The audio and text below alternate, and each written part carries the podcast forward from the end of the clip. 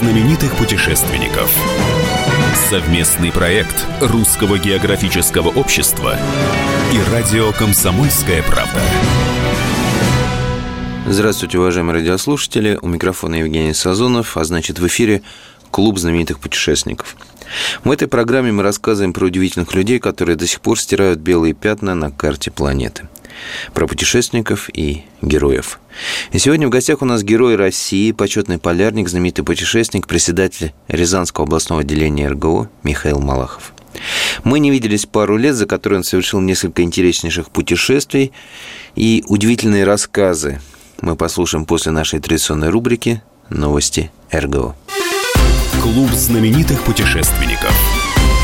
В Москве прошла десятая церемония вручения национальной премии «Хрустальный компас». Десять географических «Оскаров» из хрусталя и серебра получили авторы выдающихся достижений и уникальных проектов в области науки, культуры, экспедиционной и просветительской деятельности. В две тысячи двадцать втором году соискателями национальной премии «Хрустальный компас» стали пятьсот семьдесят девять проектов из двадцати семи стран мира. Статуэтки из хрусталя и серебра вручены в номинациях «Научное достижение», «Путешествие и экспедиция», «Просвещение», «Лучший проект эс эм и», «Медиапроект», «Фоторабота», «Гражданская позиция», «Признание общественности», «Издание», «Лучший региональный проект» и «Лучший социально-информационный проект по сохранению природного и историко-культурного наследия». Русское географическое общество открывает прием заявок добровольцев на участие в летних экспедиционных проектах две тысячи двадцать третьего года. Вы сможете отправиться на генеральную уборку Арктики, на поиски тайн старинной цитадели в Балтийске, на изучение маяков Куршской косы. Волонтеры помогут вести учет северных оленей и бобров в заповеднике Кузнецкий Алатау, изучать климат в Преамурье, выполнять важные гидрологические и археологические исследования в Бурятии, обследовать объекты воздушной трассы Алсип на Чукотке, в Магаданской области и Якутии. Все подробности на сайте молодежного клуба эр гэ о эм ка точка эр гэ о точка ру. В московской штаб-квартире Русского географического общества подвели итоги конкурса «Экспедиция ДОК». Его участниками стали медиа, волонтеры, авторы документальных фильмов об экспедициях эр гэ о, которые прошли в две тысячи двадцать втором году. Абсолютным победителем в номинации «Гран-при» стала выпускница первого сезона образовательного курса лаборатории неигрового кино Элина Бакунова с фильмом об экспедиции «Тайны Янтарного края». Клуб знаменитых путешественников. Итак, дорогие любители приключений, в гостях у нас герой России, почетный полярник, председатель Рязанского областного отделения Русского географического общества Михаил Малахов. Справка. Михаил Малахов, председатель Рязанского областного отделения эр гэ о, ученый, путешественник, общественный деятель и кинодокументалист, кандидат медицинских наук. Занимался вопросами хирургии, изучением адаптации человека к условиям низких температур, предельных физических и психологических нагрузок. Участвовал во многих арктических экспедициях, среди которых была экспедиция «Комсомольской правды» в семьдесят девятом году, потом «Полярная ночь» в восемьдесят шестом, советско-канадский трансарктический лыжный переход «Полярный мост» в восемьдесят восьмом и «Ледовая прогулка» в восемьдесят девятом. В тысяча девятьсот девяносто пятом году с канадцем Ричардом Вебером за сто двадцать три дня прошел полностью автономно на лыжах от Канады до Северного полюса и обратно, имея с собой в начале пути фантастический груз в двести тридцать кило на человека. В две тысячи девятом году организовал и провел первую за последние сто шестьдесят лет российскую экспедицию по реке Юкон, что на Аляске. С тех пор неоднократно бывал в Русской Америке, изучая ее историю. Герой Российской Федерации, почетный полярник, почетный радист и заслуженный мастер спорта эс эс эс эр. Михаил Георгиевич, не виделись мы очень давно, остановились мы, в прошлый раз мы встречались, где, и вы рассказали замечательную, удивительную историю приключений двух русских моряков, офицеров Хвостова и Давыдова. Вот с тех пор, с нашей последней встречи, какие были экспедиции, что нового увидели, чем можно похвалиться? Евгений, ну не видели, зато слышались. Приятно, что, так скажем, единомышленники в этом плане. И делом, я так понимаю, судя по той книге, которую мне подарили, сейчас направление человеческое и интерес путешественников у нас в одном векторе, да, это приятно видеть. Да, последние три экспедиции мы сосредоточились на историко-географических открытий российского Дальнего Востока, да, мы завершили большой пласт работ по изучению наследия так называемой Русской Америки или бывших российских и американских колоний с тысяча восемьсот сорок, с тысяча семьсот сорок первого аж по тысяча восемьсот шестьдесят седьмой год. Напомню вкратце, хотелось понять, что же за срок почти сто, сколько там, сто двадцать шесть лет владения этими территориями, что осталось от России, от россиян на этом ныне, на территории этого ныне американского штата Аляска, хотя, конечно, тема Русской Америки, она включала гораздо больше географических территорий, как-то и Алиутские острова, север Калифорнии, знаменитый Форт Росс, Гавайские острова, ну и, естественно, наш Дальний Восток, и Командоры, и Курильские острова, Сахалин, низовье Амура, это все огромное территориально-экономическое образование под названием Русская Америка. И вот то, что касается американских территорий в этом термине, да, мы, сделав тринадцать экспедиций, практически везде побывали, двадцать две тысячи километров, которые не просто так и теоретически пролили, да нет, прошли, проплыли, своими глазами просмотрели, и, пожалуй, на самый богатый, извините, нескромность материал с точки зрения, что же все-таки осталось на этой территории от наших первопроходцев, от наших промышленников, которые привнесли туда цивилизацию, совершенно новый экономический уклад, и тем самым в конечном итоге все-таки улучшили жизнь коренных народов Аляски, ну и рядом прилегающих штатов. Мы даже взяли смелость на себя после нашей экспедиции чуть-чуть расширить маститами учеными территорию, признанную Русской Америкой, маститами учеными, вот, которые, правда, не бывали в некоторых местах, в частности, штат Вашингтон, где, конечно, планы Александра Андреевича Баранова, это основатель российских, американских колоний, так скажем, человек, который придал тогдашний статус реального территориального образования, принадлежащего Российской, Российской империи на тот период времени, ну, да, расширение расширивали даже это понятие до Тихоокеанского побережья штата Вашингтон, там, где э, Сиэтл, э, интересная там произошла история, и планы были у нашего руководства тогдашнего российско-американской компании здесь делать промышленные базы, тем самым потихонечку расползаясь за пределы нынешнего штата Аляска. Справка. Александр Андреевич Баранов. Годы жизни тысяча семьсот сорок седьмой - тысяча восемьсот девятнадцатый. Русский государственный деятель, первый главный правитель русских поселений в Северной Америке с тысяча семьсот девяностого по тысяча восемьсот восемнадцатый. Талантливый предприниматель и исследователь Аляски. В тысяча семьсот девяносто девятом году основал на острове Ситка форт Новоархангельск и перенес туда из Иркутска административный центр Русской Америки. Благодаря энергии и административным способностям Баранова значительно расширились торговые связи русских поселений в Северной Америке с Калифорнией, Гавайями и Китаем. Создал новые поселения и судоверфи, снарядил ряд экспедиций для обследования районов Тихоокеанского побережья. Отличался бескорыстием. При сдаче имущества компании вместо ожидаемых пяти миллионов рублей обеспечил семь миллионов. После его смерти личных сбережений обнаружилось всего несколько сотен рублей.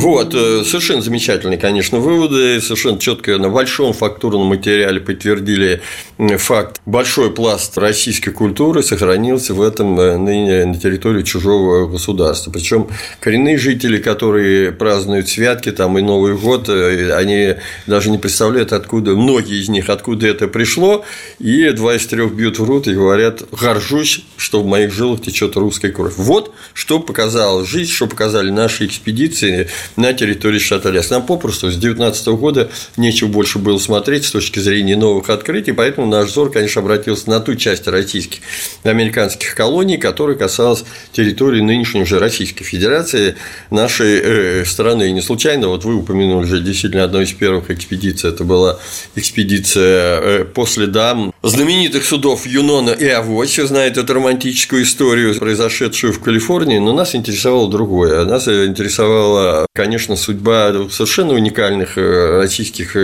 морских офицеров Хвостова и Давыдова, которые впервые подняли российский флаг над тогда кому, никому не принадлежащей территорией Сахалина и Курильских островов. Смело формально, формально присоединили эти территории к России. Заявили, да, сказали: ай, нам вы теперь под с началом находится под присмотром российского императора, случило «Жалуйтесь». Это отчаянный совершенно поступок, как сняли мы об этом фильм, надеемся, в ближайшее время закончим его и сможем показать, тем более, что обидно. Пройдя путем, посетив места, где побывали эти офицеры, где они имели взаимоотношения с тогдашними японскими контрабандистами, наблюдая жизнь айнов без присутствия японских промышленников и их в естественном, так скажем, существовании, сравнение было. Люди, предоставленные им себе, гораздо более обеспеченно жили и чувствовали более свободно. А приход Хвостова, Давыдова на кораблях Юно на ось поставил точки над «и» на тот mm. период времени, но было, знаете, чего обидно? Было обидно то, что почти в четыре муниципальных музея Сахалинской области и один центральный в столице региона. Ни одного упоминания. Да? Упоминания об этих людях только в Курильске. Василий Михайлович Головнин упоминался, и то в связи с случаем, который с ним произошел уже несколько лет спустя, пять лет спустя, когда впервые там появились Юнона и Авось. Мы ненадолго прервемся. Напоминаю, что в эфире работает совместная программа Русского географического общества и Комсомольской правды «Клуб знаменитых путешественников». У микрофона постоянно ведущий Евгений Сазонов. В гостях у меня герой России, почетный полярник, председатель Рязанского областного отделения эр гэ о Михаил Малахов. Встретимся через пару минут. Радио «Комсомольская правда». Никаких фейков, только правда.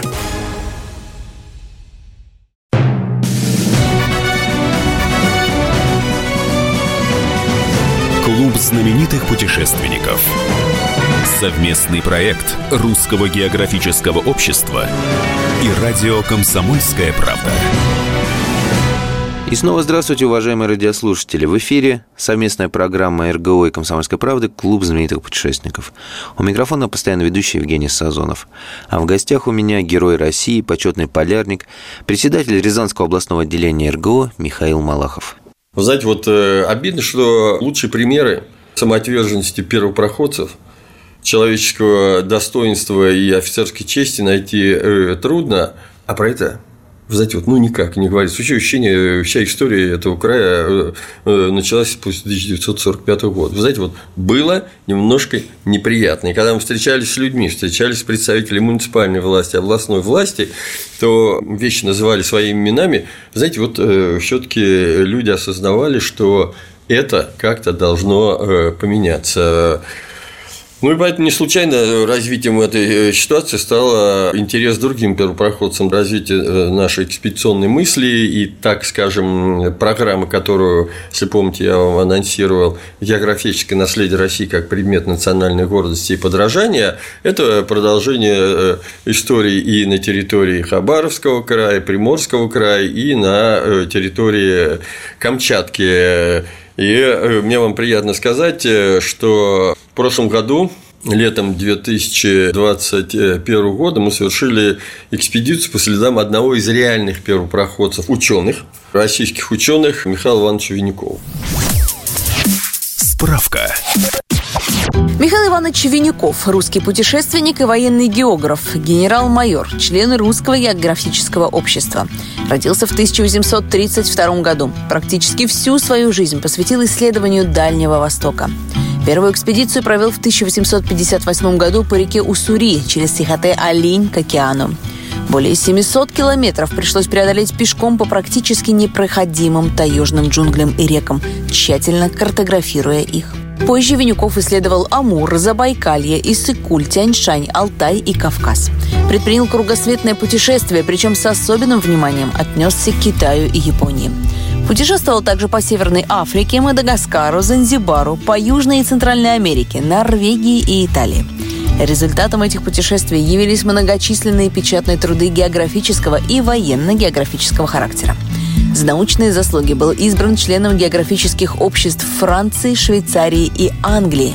Будучи одиноким человеком, завещал свою богатую научную библиотеку свыше тысячи двухсот томов Хабаровску, а денежные сбережения – Русскому географическому обществу, селу Никитинскому, где родился, и селу Венюкова на Уссури, выразив желание, чтобы эти средства пошли на нужды образования. Умер в Париже в тысяча девятьсот первом году. Приятно еще сказать, потому что он наш земляк. рязанец, родился километрах в семидесяти от города Рязани на территории Кораблинского района, такое село Никитино было, да, и меня все-таки поразил сам факт того, что опять вот мы сталкиваемся с ситуацией.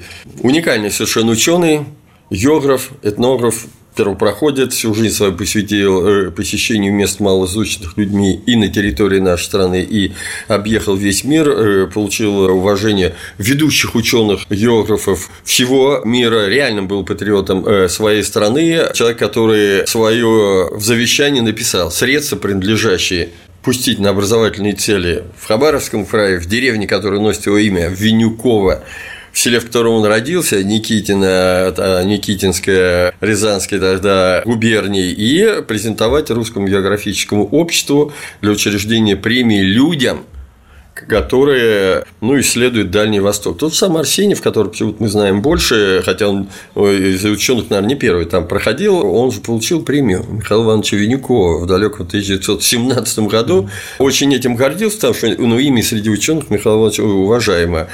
Правда, Арсеньев премию так не получил в связи с событиями тысяча девятьсот семнадцатого года, хотя номинирован официально был, да. И вот, конечно, было обидно, что в Рязанской области мы Венюкова не знаем, а в Хабаровском крае есть перевал. То есть, это на территории Приморского края перевал Венюкова, он первый из ученых пересек Сихотэ-Алинь, хребет Сихотэ-Алинь. И есть деревня, которая носит его имя. Через место он проходил свои знаменитые экспедиции в тысяча восемьсот пятьдесят восьмого года, и в память о нем граф Муравьев Амурский, который тогда, так сказать, у него большие заслуги по развитию дальневосточной территории Российской империи.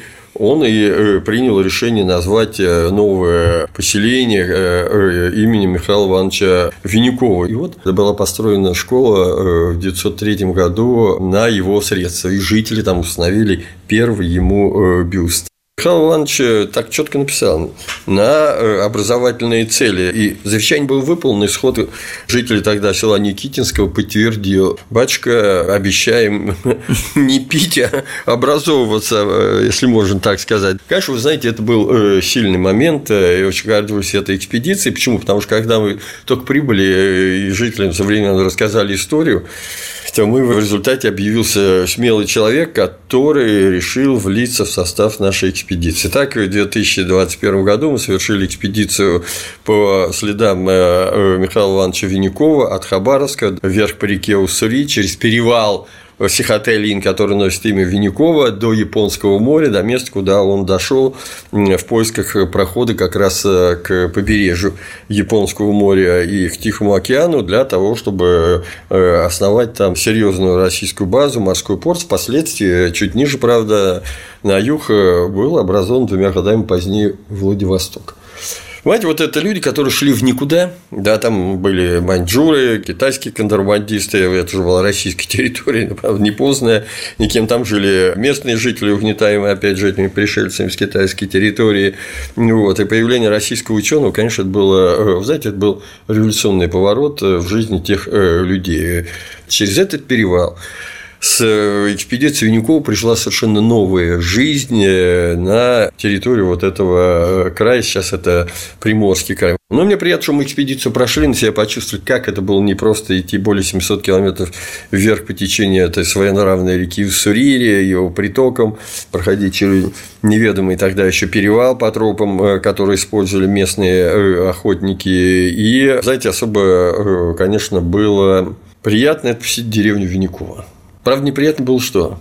Увидеть вместо бюста только один постамент. А куда же удивительная история, Евгений, вот вы не поверите, в тысяча девятьсот третьем году, получив известие о том, что селу завещено десять тысяч золотом Михаила Ивановича Венюкова на образовательные цели, жители в благодарность, оно находилось на активном торговом пути по реке Уссури, недалеко от впадения ее в Амур, поставили бюст.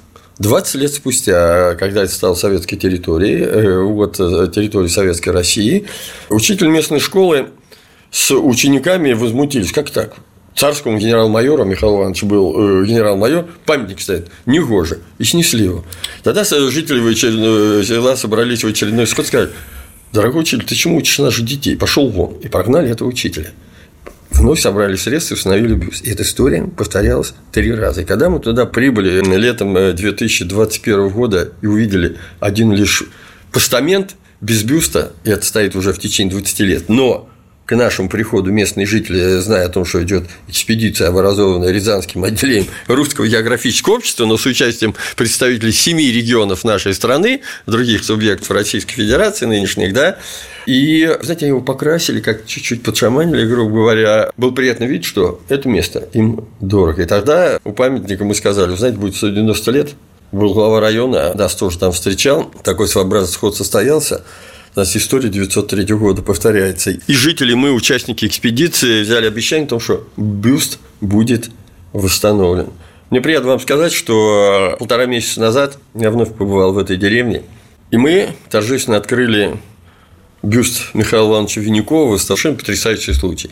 Участник нашей экспедиции, житель села Никитина, учитель, отправляется с нами в экспедицию по следам Венюкова в далекие Хабаровские и Приморские края. Оказалось, он не только учитель истории, а ведь сейчас он преподает английский, хотя я учил в университете историю на английском языке, да, оказался любителем-садоводом. Нас угощали в этой деревне Винникова арбузами, там же на Дальнем Востоке арбузы растут очень вкусными. Вот, оказывается, он, никому не говоря, увез семена арбузов, которые мы кушали в деревне Винникова, привез к себе в деревню Никитина, Рязанскую, и следующей весной, то весной этого года, двадцать второго года, он высадил у себя на огороде, живет на селе, да, понимаете, и больше того, он собрал урожай из восьми арбузов, как вот он признался, четыре с желтой сердцевиной, а пять красных, но все они отличались совершенно удивительным, приятным вкусом. Вот был человеческий пример, я это не придумывал, да, вот человек, естественно, подвержен естественному движению, какому-то такому, да, интересу, это сделал, представил результат, теперь, вы знаете, в районной администрации, по моему предложению, собирают заявки получить семена для выращивания арбузов из деревни Никитина далекого Хабаровского края. Но для меня была удивительным другая вещь. На этих торжественных мероприятиях, которые прошли в первой половине октября вот этого года на территории Рязанской области, присутствовал представитель правительства Хабаровского края по нашему приглашению очень высокого уровня. Наталья Константиновна Гребенюк возглавляет социальную сферу, курирует Главное управление социальной защиты, который, конечно, побывал на всех мероприятиях, прониклась всем. Ну, а мы, как рязанцы, родина другого, еще более знаменитого человека, поэта Сергея Есенина, устроили экскурсию в Константиново. Мы снова ненадолго прервемся. Напоминаю, что в эфире вы слушаете совместную программу «Русское географическое общество» и радио «Комсомольская правда. Клуб знаменитых путешественников». У микрофона постоянно ведущий Евгений Сазонов, а в гостях герой России, почетный полярник, председатель Рязанского областного отделения эр гэ о Михаил Малахов. Встретимся через пару минут. Если тебя спросят, что слушаешь, ответь уверенно.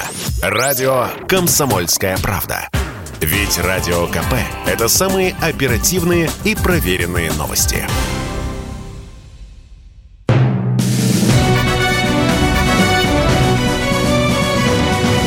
Клуб знаменитых путешественников. Совместный проект Русского географического общества и радио «Комсомольская правда». В эфир вернулась совместная программа Русского географического общества и радио «Комсомольская правда. Клуб знаменитых путешественников». С вами постоянно ведущий Евгений Сазонов и наш сегодняшний гость, герой России, почетный полярник, председатель Рязанского областного отделения эр гэ о Михаил Малахов. Через три недели после возвращения вдруг мне Наталья Константиновна звонит и говорит: Михаил Георгиевич, у меня хорошее известие. Какое? Они у меня дали сходы. Я, я первоначально не понял, о чем идет речь. Оказывается, посещая село Константиново, я, кстати, родился рядом там, да, другой конец села, Рыбинского района Рязанской области, она любитель-цветовод на своем участке в Хабаровском крае посадила в землю отростки некоторых цветов, которые вот привезла с Рязанской области, из деревни Константин. И она через три недели спустя мне сразу сообщила: они принялись, у меня будут цветы из Рязанской области. Когда вот ты имеешь такие случаи с жизни, ты прекрасно все-таки понимаешь, насколько важна нам правдивая история в настоящий момент. И наша задача как первопроходца все-таки запустить эти процессы по мемориализации тех людей, которые в силу каких-то причин не нашли должного отражения в памяти ныне живущих россиян. Да, память может по-разному проявляться. В памятниках, в бюстах, в фильмах, выставках, музейных делах. А может, вот так, человеческими путями выращивать арбузы и цветы. Ну, вот это... пример немножко модернизированный, он той самой народной дипломатии, приверженцем которой вы являетесь. Многие примеры, которые благодаря вам-то и появились, и вашим коллегам. Не только по России, но и за рубежем тоже. Ну, хорошо сказали. По России, да, нам приятно сказать. Я уже упоминал о том, что в наших подобного рода историко-географических экспедициях, которые носят и научный характер, и образовательный, и такой вот хороший популяризационный момент, да, все-таки участвуют не только рязанцы. Да, мы инициаторы, да, мы придумываем, да, мы организовываем, да, у нас главная ответственность и за результаты, и за безопасность людей, потому что, ну, до сих пор это...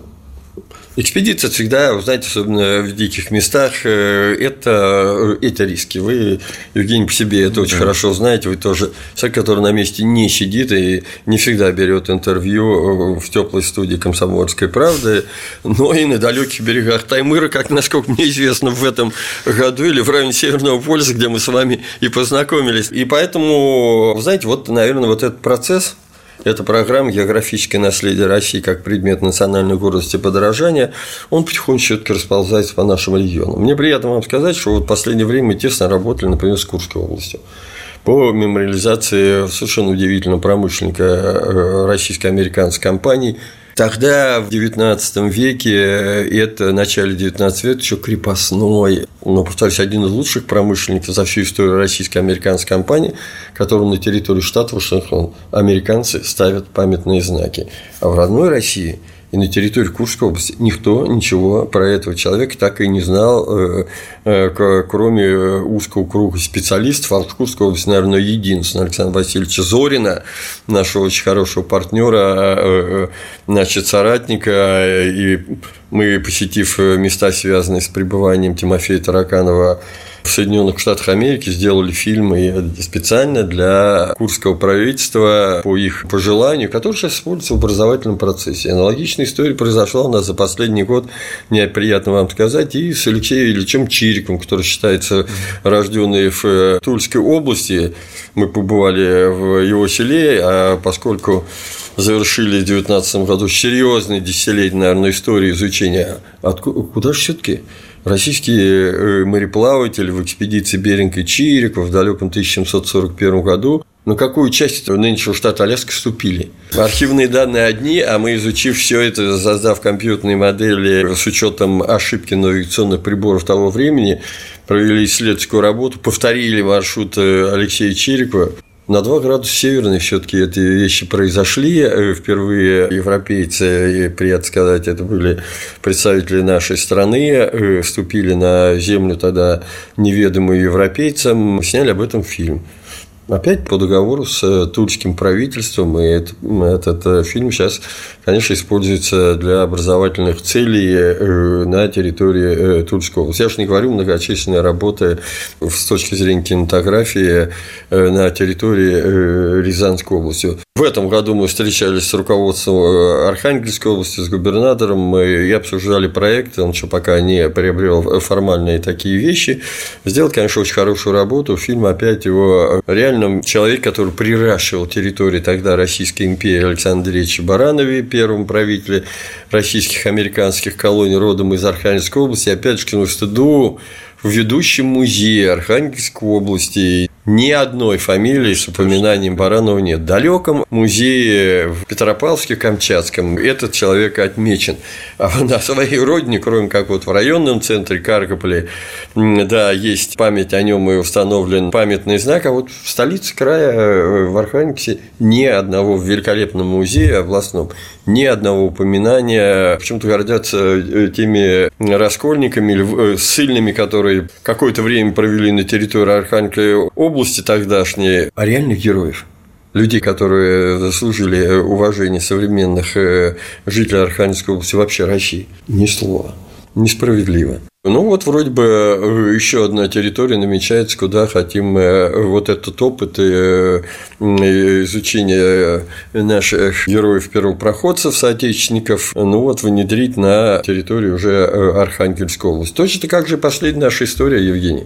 История нашей экспедиции на Камчатку по следам знаменитого так называемого инцидента Головнина Рикорда, история, которая получила развитие после знаменитого выезжа судов Юнона-Авось, я вам упоминал, на Сахалин и Курильские острова. Все это пять лет спустя обернулось, конечно, пленением будущего российского вице-адмирала Василия Михайловича Головнина, руководителя второй российской кругосветной экспедиции с исследовательскими и промышленными целями. Экспедиция была снаряжена на средства российско-американской компании и закончилась тем, что ее руководитель, капитан Василий Михайлович Головнин, уроженец, повторюсь, Рязанской, нынешней Рязанской области, оказался в плену и два года, в которых провел, и, и который был вызволен из плена усилиями, в первую очередь, конечно, нашего соотечественника,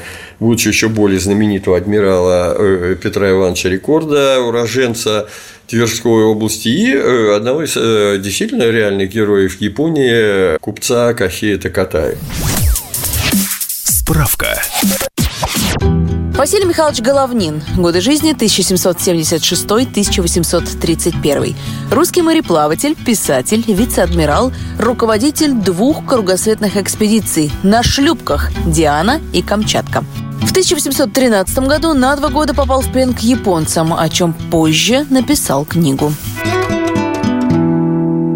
Вот усилиями этих двух людей впервые россияне и японцы совместными усилиями добились того, чего не было еще в истории. Пленные, попавшие жители других стран, попавшие в плен в Японию, оттуда не возвращались. Первым был российский морской офицер Василий Михайлович Головнин, благодаря усилиям далеко не самых высокопоставленных, но очень умных и порядочных людей. Удивительный, конечно, случай на начало девятнадцатого столетия. И опять же, народная дипломатия. Да, эта народная дипломатия ведь привела к чему? К тому, что хороший был стимул установлению формальных дипломатических отношений между Россией и Японией, которая до сих пор, кстати, находится, так скажем, в непростой ситуации. Но началась вся эта история, конечно, вот тогда, в начале девятнадцатого века, история, в которой за наших соотечественников абсолютно не стыдно. Особенно я восхищаюсь, конечно, Петром Ивановичем Рикордом, который, конечно, проявил… Ну, представляете ситуацию. тысяча восемьсот одиннадцатый год. Идет исследовательская экспедиция российская под началом Головнина, уточняют местоположение, географию ряда островов Курильской гряды, и командир этой экспедиции, капитан Василий Михайлович Головнин, захвачен японцами в плен, которые напуганы, до этого выезжал Хвостова, Давыдова, построили оборонительные сооружения на острове Кунашир и вероломным образом взяли в плен Василия Михайловича Головнина и шесть его подчиненных. Команды воевать не было. Петр Иванович Рикорд, боясь как бы не навредить стрельбой и атакой на укрепленные позиции японцев на западной оконечной острова Кунашир, мчится в Охотск, оттуда на лошадях в Якутск, а дальше в Иркутск, чтобы получить разрешение зима тысяча восемьсот одиннадцатого года у императора Александра Первого на то, чтобы, ну, как-то начать более активные действия по освобождению наших подданных. Ответ очевиден. Наполеон на границах. Занимайтесь своим Головниным сами. И вот человек, у которого свободны руки. И вообще ничего не делать, этот, никакой команды нет и так далее, но ведомый только нормальными человеческими качествами, офицерской честью. Принимать решение освобождать. И он сделал это через два года. Впервые тогда из книги Головнина Европа узнала, как же закрыта от всего мира эта Япония, что там происходит, живет, да? Что там происходит, потому что Василий Михайлович, конечно, человек очень талантливый, начитанный, книги писал. Мы снова ненадолго прервемся. Напоминаю, что вы слушаете совместную программу Русского географического общества и радио «Комсомольская правда» «Клуб знаменитых путешественников». У микрофона постоянно ведущий Евгений Сазонов, а в гостях герой России, почетный полярник, председатель Рязанского областного отделения эр гэ о Михаил Малахов. Радио «Комсомольская правда». Мы быстрее телеграм-каналов.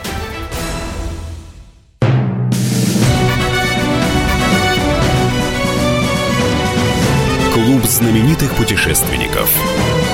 Совместный проект Русского географического общества и радио «Комсомольская правда».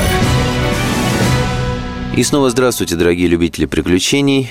В эфире совместная программа Русского географического общества и «Комсомольская правда» «Клуб знаменитых путешественников». С вами постоянно ведущий Евгений Сазонов и наш сегодняшний гость, герой России, почетный полярник Михаил Малахов. В тот период времени, начало девятнадцатого века, всем краем управлял Охотск. А в двенадцатом году решили сделать отдельное территориальное образование Камчатку. Руководителем поставили Петра Ивановича Рикорда, который мучился головной болью, как вызвали своего товарища, своего командира Василия Михайловича Головнина из японского плена. И они одиннадцать месяцев прожили в одной комнате с этим японским купцом Кахэем Такатая и смогли все-таки эту задачу выполнить. А дальше...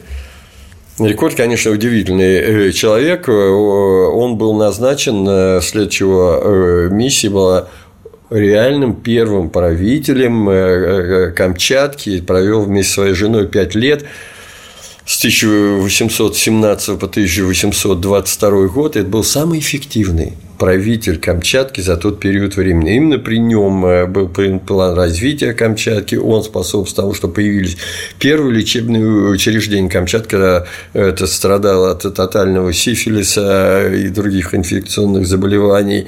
Первые учебные учреждения появились на территории Камчатского, нынешнего Камчатского края, благодаря Рикорду в период его правления.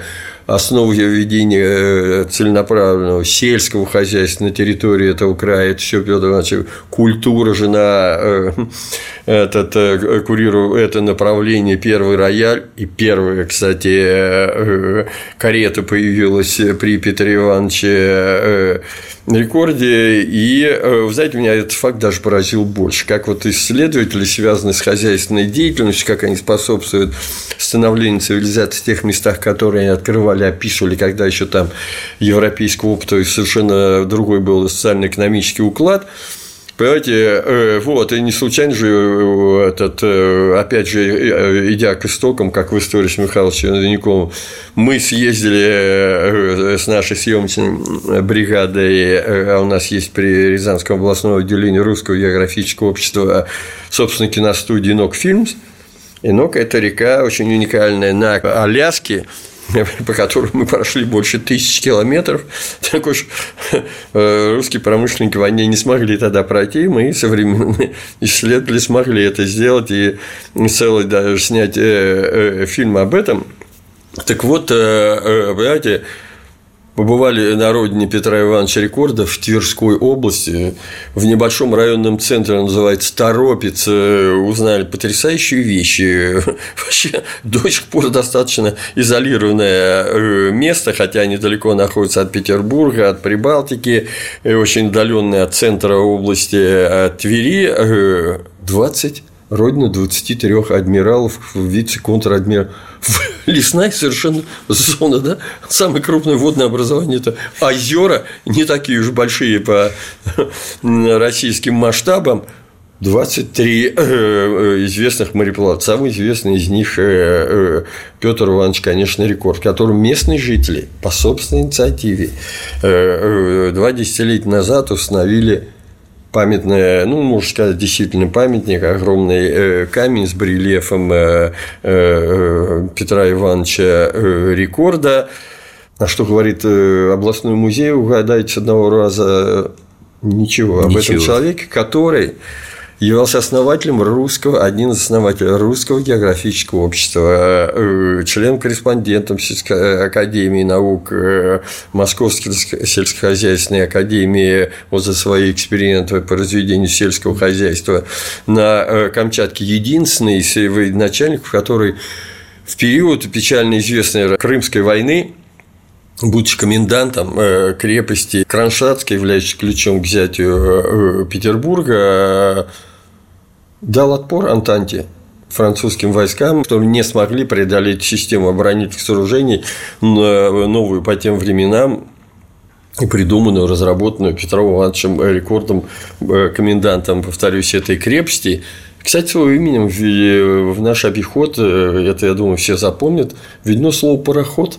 Потому что его друг, которого он освободил из японского плена, был в тот период, вернее, сразу после второй своей экспедиции успешной вокруг земного шара, одним из руководителей российского флота и закладывал первые российские пароходы. И именно Петр этот на паровой тяге, да, именно Петр Иванович рекомендовал своему другу Головнину такие корабли называть пароход. Знаете, вот, вот совершенно удивительные вещи, Евгений, происходят, да, и вот представляете этому человеку, самому эффективному руководителю Камчатки, Петропавловска-Камчатска, в музее фамилию не встретишь. Головнин упоминается. Знаете, вот и грустно, и стыдно. В Твери, земле, которая дала имена таким выдающимся людям, да, где упоминания вот только местных жителей, инициатива местных жителей.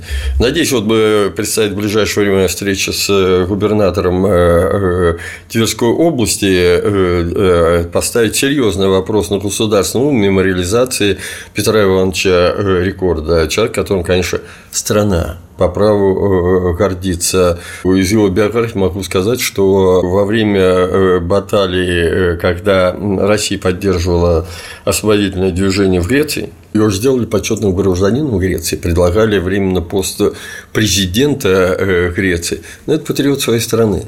Понимаете, вот, и в этом плане, конечно, ну, это ярчайшая фигура в истории нашей страны и с точки зрения мореходства, с точки зрения географических открытий, с точки зрения памяти Русского географического общества, и человек, конечно, нуждается в более широком знании, и современные россияне должны эту фамилию знать. И поэтому цель нашей экспедиции, конечно, была привлечь внимание вот этого года, двадцать второго года, побывать на Камчатке, взойти на гору Головнина, взойти на гору Рикорда Петра Ивановича и скалу Кахэй Такатая. Оказывается, в две тысячи девятом году там был по инициативе ныне живущих родственников Головнина, Рикорда и Кахэй Такатая, один из хребтов назван, расположен недалеко от Петропавловска-Камчатска, хребтом российско-японской дружбы, где три вершины – Рикорда, Головнина и скалы Кахэй Такатая. И мы, как устанавливали памятные таблички Хвостова, Давыдова на горе Юнона и в других местах, на перевале Винникова установили тоже памятную табличку, вот, на пике Скобелева, Михаил Дмитриевич в Белом генерале на территории нынешнего Кыргызстана, и многочисленные наши памятные таблички на территории бывших русских американских колоний на Аляске, и сделали это, ну, удивительно.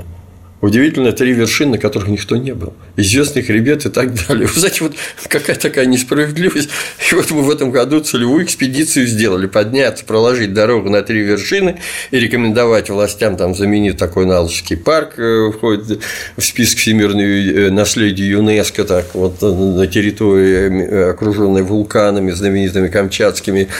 Вот, установить памятные таблички, проложить маршрут, рекомендовать для более широкого посещения, начав тем самым историю, рассказ для широкой публики через кино, через различные выставки, да, выступления. Вот об этом инциденте, так называемом Головнина, да, но на самом деле сказать о человеческой верности, это, да, офицерской чести и, как вы неоднократно подчеркиваете, реальной народной дипломатии, которая еще в девятнадцатом веке была очень сильным средством воздействия на власть имущих разных стран. Сделали мы эту экспедицию, поднялись на вершины, установили памятные таблички, привлекли внимание властей и Тверской области, и Петропавловска-Камчатска к этой тематике, но история еще не закончилась. Она будет иметь продолжение в будущем году. Опять мы под флагом Русского географического общества, опять Рязанское областное отделение Русского географического общества организует экспедицию